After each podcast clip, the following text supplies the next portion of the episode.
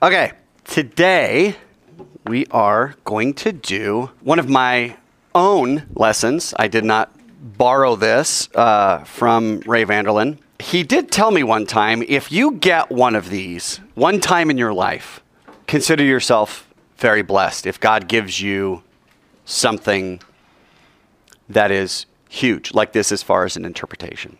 I think this might be my my gift from God. Um, I want you to challenge it. I want you to consider it, think on it hard.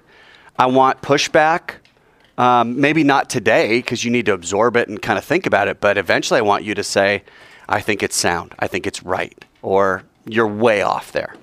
This is a lesson out of Joshua 10. I would like you all to open your Bibles and turn to Joshua 10. Not a book we just crack open all that often. Um, but after Hebrew Roots class, hopefully this will be one that you'll crack open as you're looking around for Messiah in the Torah and the, the rest of the scriptures. Y'all know this story? Anybody that's there in chapter 10? Do you know what it's called? The sun stands still. The sun stands still. Now, I often say our chapter headings are about as helpful, I don't know, as a hole in the head. Another one. I've got plenty as it is, I don't need any more. So we'll see. Let's read this story, and we're going to start at verse 6. Normally, we would get the entire context, but uh, I'll summarize it for you. Some Amorite kings came down and, and started messing with Israel and their allies. So they asked Israel to come help them defeat these kings and their armies. So, verse 6 And the men of Gibeon sent to Joshua at the camp in Gilgal, saying, Do not relax your hand from your servants. Come up to us quickly and save us and help us. For all the kings of the Amorites who dwell in the hill country are gathered against us. So Joshua went up from Gilgal, he and all the people of war with him, and all the mighty men of valor. And the Lord said to Joshua, Do not fear them, for I have given them into your hands. Not a man of them shall stand before you. So Joshua came upon them suddenly, having marched upon, sorry, having marched up all night from Gilgal. And the Lord threw them into a panic before Israel, who struck them with a great blow at Gibeon and chased them by the way of the ascent of Beth Horon, and struck them as far as Azekah and Makkedah. And as they fled before Israel, while they were going down the ascent of Beth Horon, the Lord threw down large stones from heaven on them, as far as Azekah, and they died. There were more who died because of the hailstones than the sons of Israel killed with the sword. At that time, Joshua spoke to the Lord in the day when the Lord gave the Amorites over to the sons of Israel. And he said in the sight of Israel, Sun, stand still at Gibeon, and moon in the valley of Aijalon. And the sun stood still, and the moon stopped until the nation took vengeance on their enemies. Is this not written in the book of Yashar? The sun stopped in the midst of heaven and did not hurry to set for about a whole day. There has been no day like it before or since when the Lord heeded the voice of a man, for the Lord fought for Israel. Okay? It's the miracle of the sun stopping in the sky. Now, we have all heard this story, I'm sure. Anybody not ever hear this story before? Okay, good. We've all heard the story from the book of Joshua, chapter 10. The Israelites are in battle, and in order for them to vanquish their enemies, Joshua commands the sun and the moon to stand still, and they did. Today, I hope to show you all why I think we've got this miracle all wrong.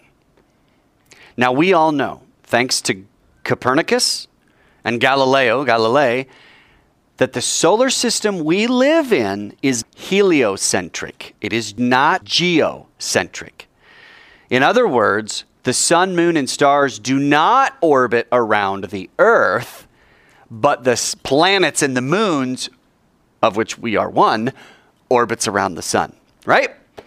I would like to suggest several problems which span several areas of study with understanding Joshua's sun miracle in the way that it has traditionally been interpreted. All right, the first set of problems, guys, comes from the realm of physics and the natural laws.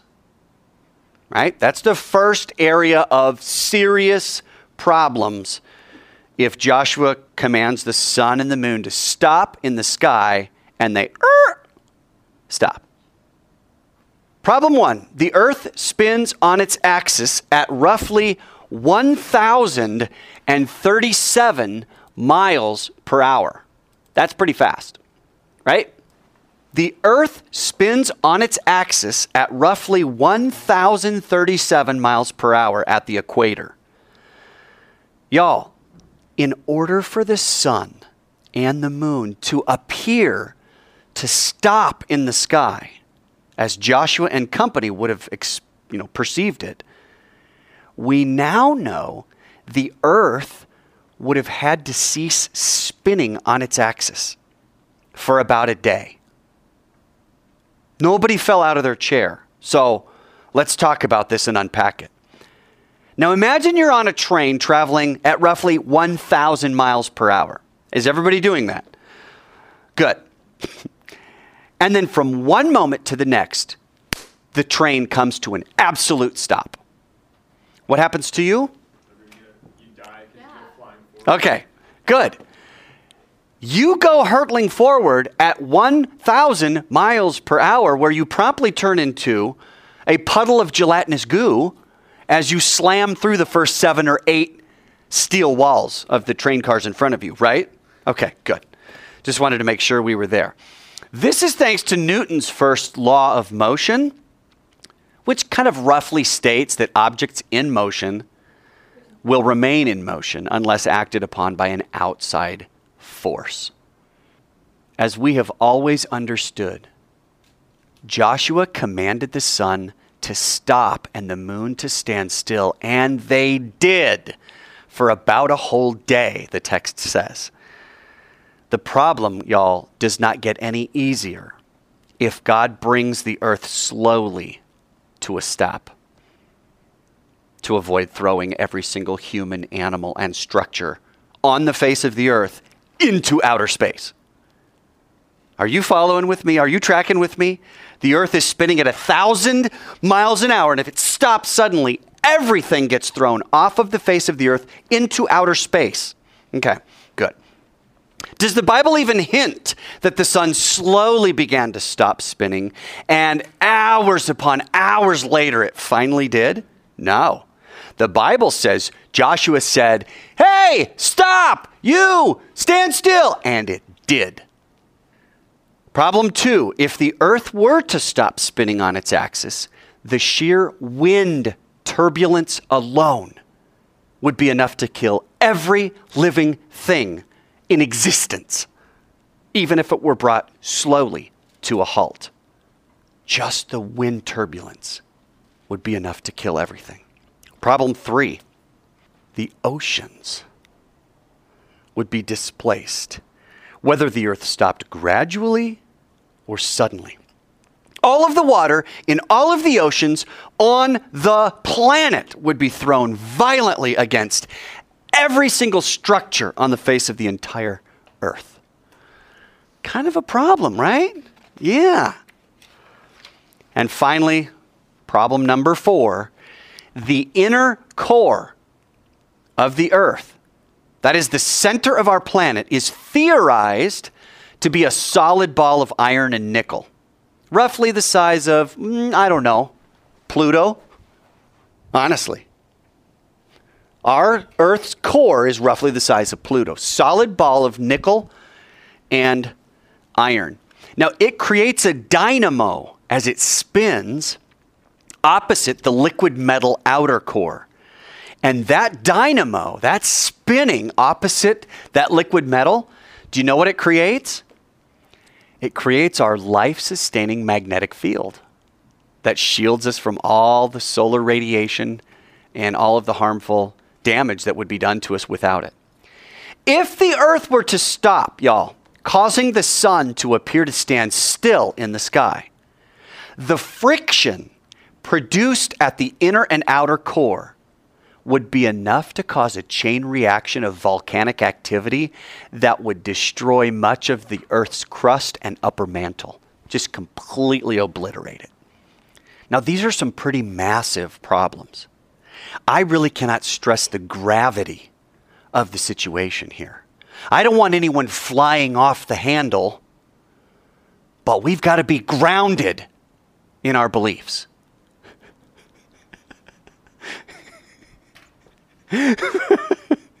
you're so busy taking notes, you didn't even hear me. Mm, oh my gosh, you're so funny. These are some pretty massive problems. I don't want anyone flying off the handle here. Oh, you really did hear it. Okay, never mind. That was just terribly not funny. I'm sorry. Okay, guys, these are simply four of the myriad problems uh, that exist in the problem of physics alone were our Earth to stop spinning on its axis so that the sun would appear to stop moving in the sky. This is just four of so many more problems in the area of physics, okay? Now, there are those that would say, okay, but God is omnipotent, right? He can do anything he wants. To this, I would say, hopefully you would say, now why would you believe a thing like that? Why would you believe that God can do anything he wants? It is true that he is God. And the fact that he is God is precisely why he cannot do anything he wants. Consider this Can God create a different, all knowing, all powerful, ever present, all benevolent God? Can God make me a married bachelor? Can God enjoy an X rated movie or watching someone torture a baby? Can God make himself forget something? The answer to all of these is absolutely not. God cannot do anything that does not satisfy the standards of his own nature. Let me say that a different way. God cannot do something that would come against his own nature. So, no, God cannot do just anything he wants. He can only do that which satisfies the standard of his own nature. Okay, let's talk about miracles for a moment. First, what's a miracle? Divine intervention on earth, probably. Okay, I like that. What else, Michaela? Something that seems impossible. Something that seems impossible. I like the word seems. Good. A miracle is an extraordinary event, right? Divine manifestation in human affairs. Said another way, uh, a miracle is something rare and unexpected that God does in the physical realm. A miracle is not when God does something impossible. I know we think that, oh, th- yeah, that's impossible. That's a miracle. No, it's when God comes into our time space continuum and God acts in a way that is rare and unexpected. I think that's a good definition of a miracle. Now, I can see two types of miracles in Scripture. I don't know about you. What I call a natural miracle is a miracle where God intervenes, listen, but does not violate the laws of nature in order to accomplish the event in question. Think about this one. Remember? Peter's large catch of fish. Now, that was no problem for God. He doesn't break any laws of nature. Fish swim, and lots of times they swim into nets. On this particular day, so many fish swam into their nets that not only did it sink Peter's boat, but it also began to sink James and John's boat. Now, that's a massive catch of fish and it was divine in nature because those kinds of quantities of fish don't normally swim into fishermen's nets to where it sinks both boats. So, was it impossible? No, but it's very rare. It's not very common, okay? Now, the other, a non natural miracle, would be where God sets aside the laws of nature to accomplish the event in question. Remember this? What is that? Okay, it's the burning bush that didn't burn. That's the non natural. It wasn't consumed. There was no fuel source for the fire on the burning bush. That's a non natural miracle. It's a miracle that sets aside the laws of nature and says, okay, we're going to do something that, that shouldn't be done. So the question that we ought to have for the text back in Joshua 10 is this Is Joshua 10's sun miracle natural or a non natural miracle? And does it matter? Good answer. If the sun and the moon, y'all, were to stop moving in the sky, then that means that God would have had to do a non natural miracle. No problem, though, right? He can do that. So far, so good? Good. However, if God breaks the laws of nature in order to stop the sun and the moon in the sky, God would be breaking a whole lot more than those laws. Let me show you how, if God does this particular miracle with the sun and the moon the way we think He did, He's breaking His eternal word and His own covenants.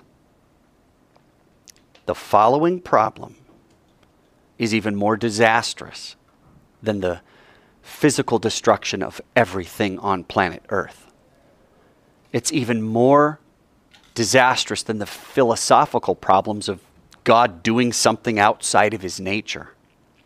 Are you ready? Come with me to Genesis 8. Don't look it up. Let me read it to you. Take a break from writing notes for a second. Genesis 8:22. You can write the reference down. Now listen, I, I need you to not write, but to listen on this. This is Genesis 8:22. Here's God way back in the eighth chapter of Genesis. While the earth remains, God says, seed time and harvest, cold and heat, summer and winter, ready? Day and night shall not cease. There it is. If Joshua indirectly caused the sun to stand still, then he just asked God to cease what God said would not cease as long as the earth remains. Not convinced? That's fine. Jeremiah 31, 35 through 36 says, You ready? Just write down the reference. This is what the Lord says Who gives the sun for light by day, and the fixed order of the moon and the stars for light by night? Who stirs up the sea so that its waves roar? The Lord of hosts is his name. If this fixed order departs from before me, declares the Lord, then shall the offspring of Israel cease from being a nation before me forever. If this fixed order departs from before me, declares the Lord, then Israel will cease to be a nation. Y'all, Joshua just asked God to make his own fixed order depart from before him, even if it only lasted a day. Last verse, Jeremiah 33 19. Jeremiah 33 19 through 22. You ready? The word of the Lord came to Jeremiah. This is what the Lord says If you can break my covenant with the day and my covenant with the night, so that the day and the night will not come at their appointed time, then my covenant with David can be broken, God says. In other words, God's covenant with the sun and the moon coming at their appointed time cannot be broken. And if it can, then God can break his covenant with David. And Jesus doesn't need to come. So, let me ask you a question Can God break a covenant? Can God break a covenant or a promise that he's made? If he does, he's no longer God. Do you realize that? Because his nature demands he cannot lie. He cannot fulfill his own truth. So let me ask you again with a resounding can God break a covenant? No way, Mr. Dean. Are you kidding me? Can God deny God? No. Would God break a covenant with himself because Joshua asked him to? No. Do you guys see the gigantic glaring problem we have if Joshua commanded the sun to stand still and it did? God would just have contradicted he would have just contradicted himself and voided his own word, which states that his word cannot be voided. Let me say that again. If God breaks a covenant with the day and the night, God will have just canceled his own word, which says that it cannot be canceled. Does that make sense? That is crazy. Hmm. If God c- contradicts himself, y'all, even for a day, he would be a covenant breaker, and you and I could promptly just dispense with the rest of the book. In essence, we could have a Bible burning bonfire and roast some marshmallows over it because that's about how much it'd be worth if God breaks even one word, one letter of anything in his word. Has your interest been piqued in what Joshua 10, 12 through 13 might actually say then?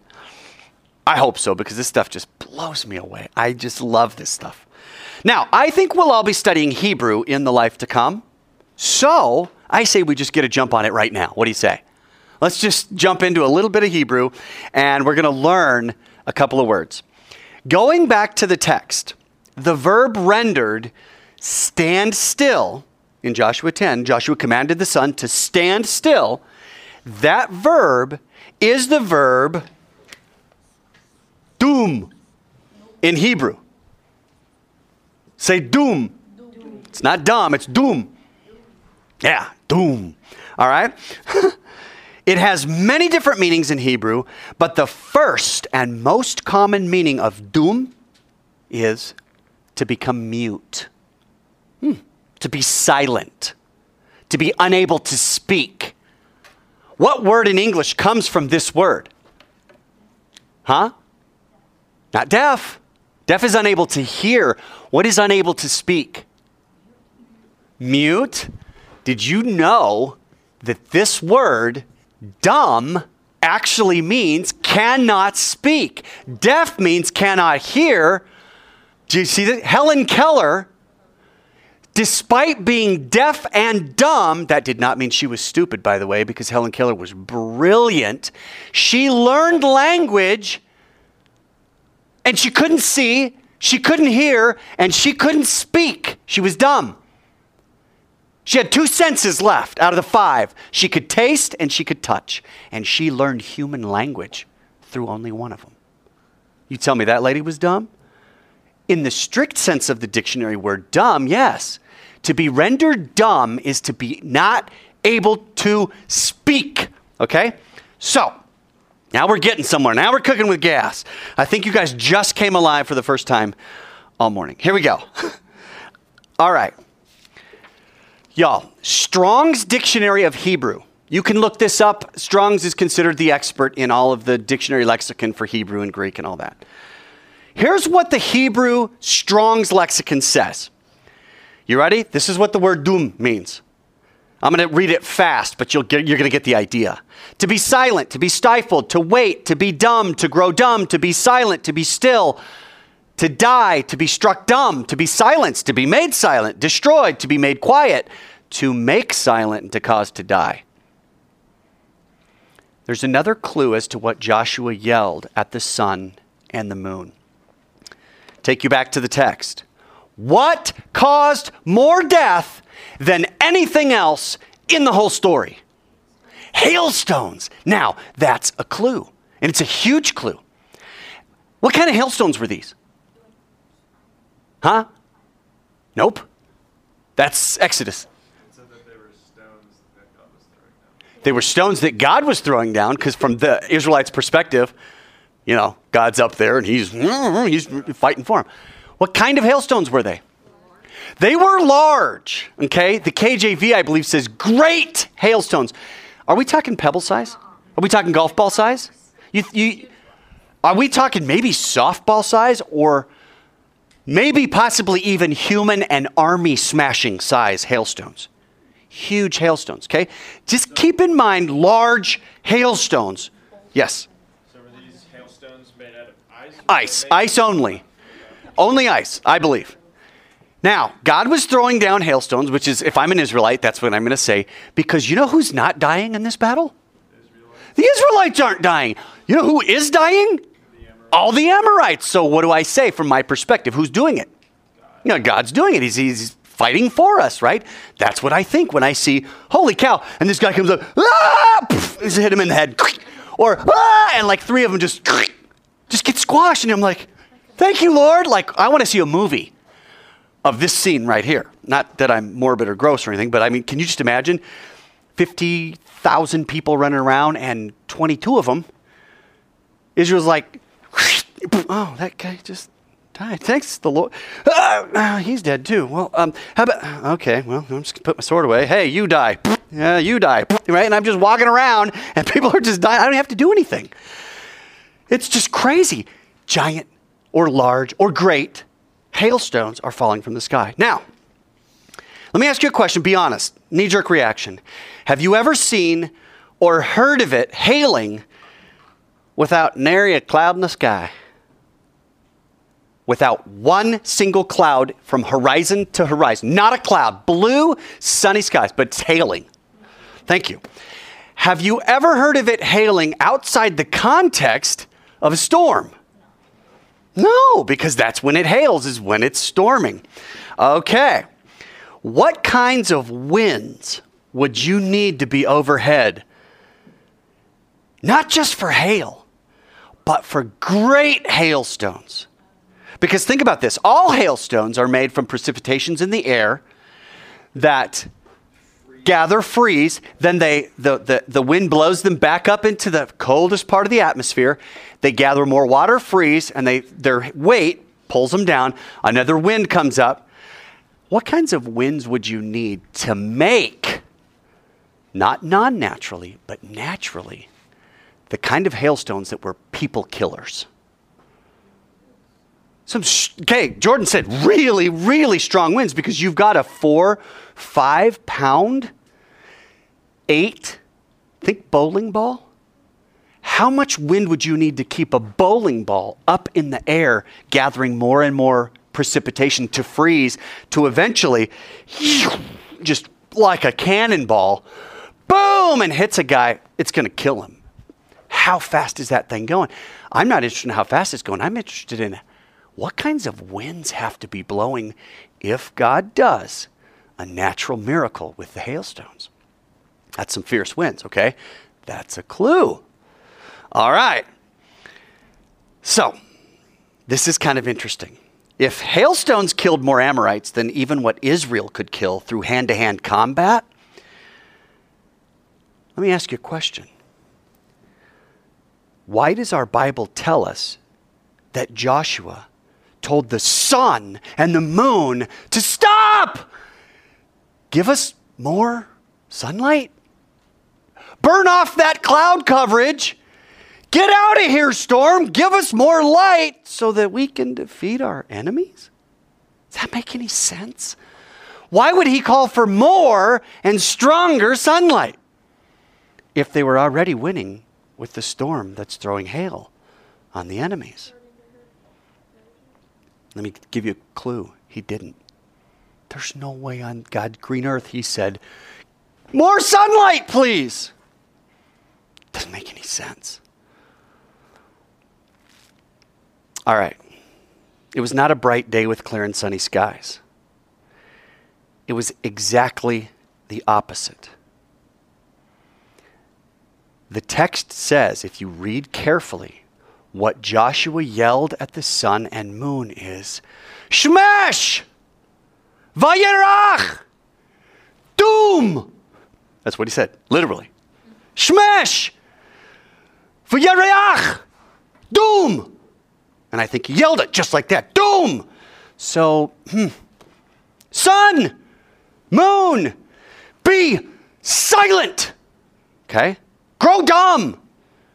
Get mute! Literally, Stop it! But stop what? This question is what the entire story of Joshua 10 hinges on.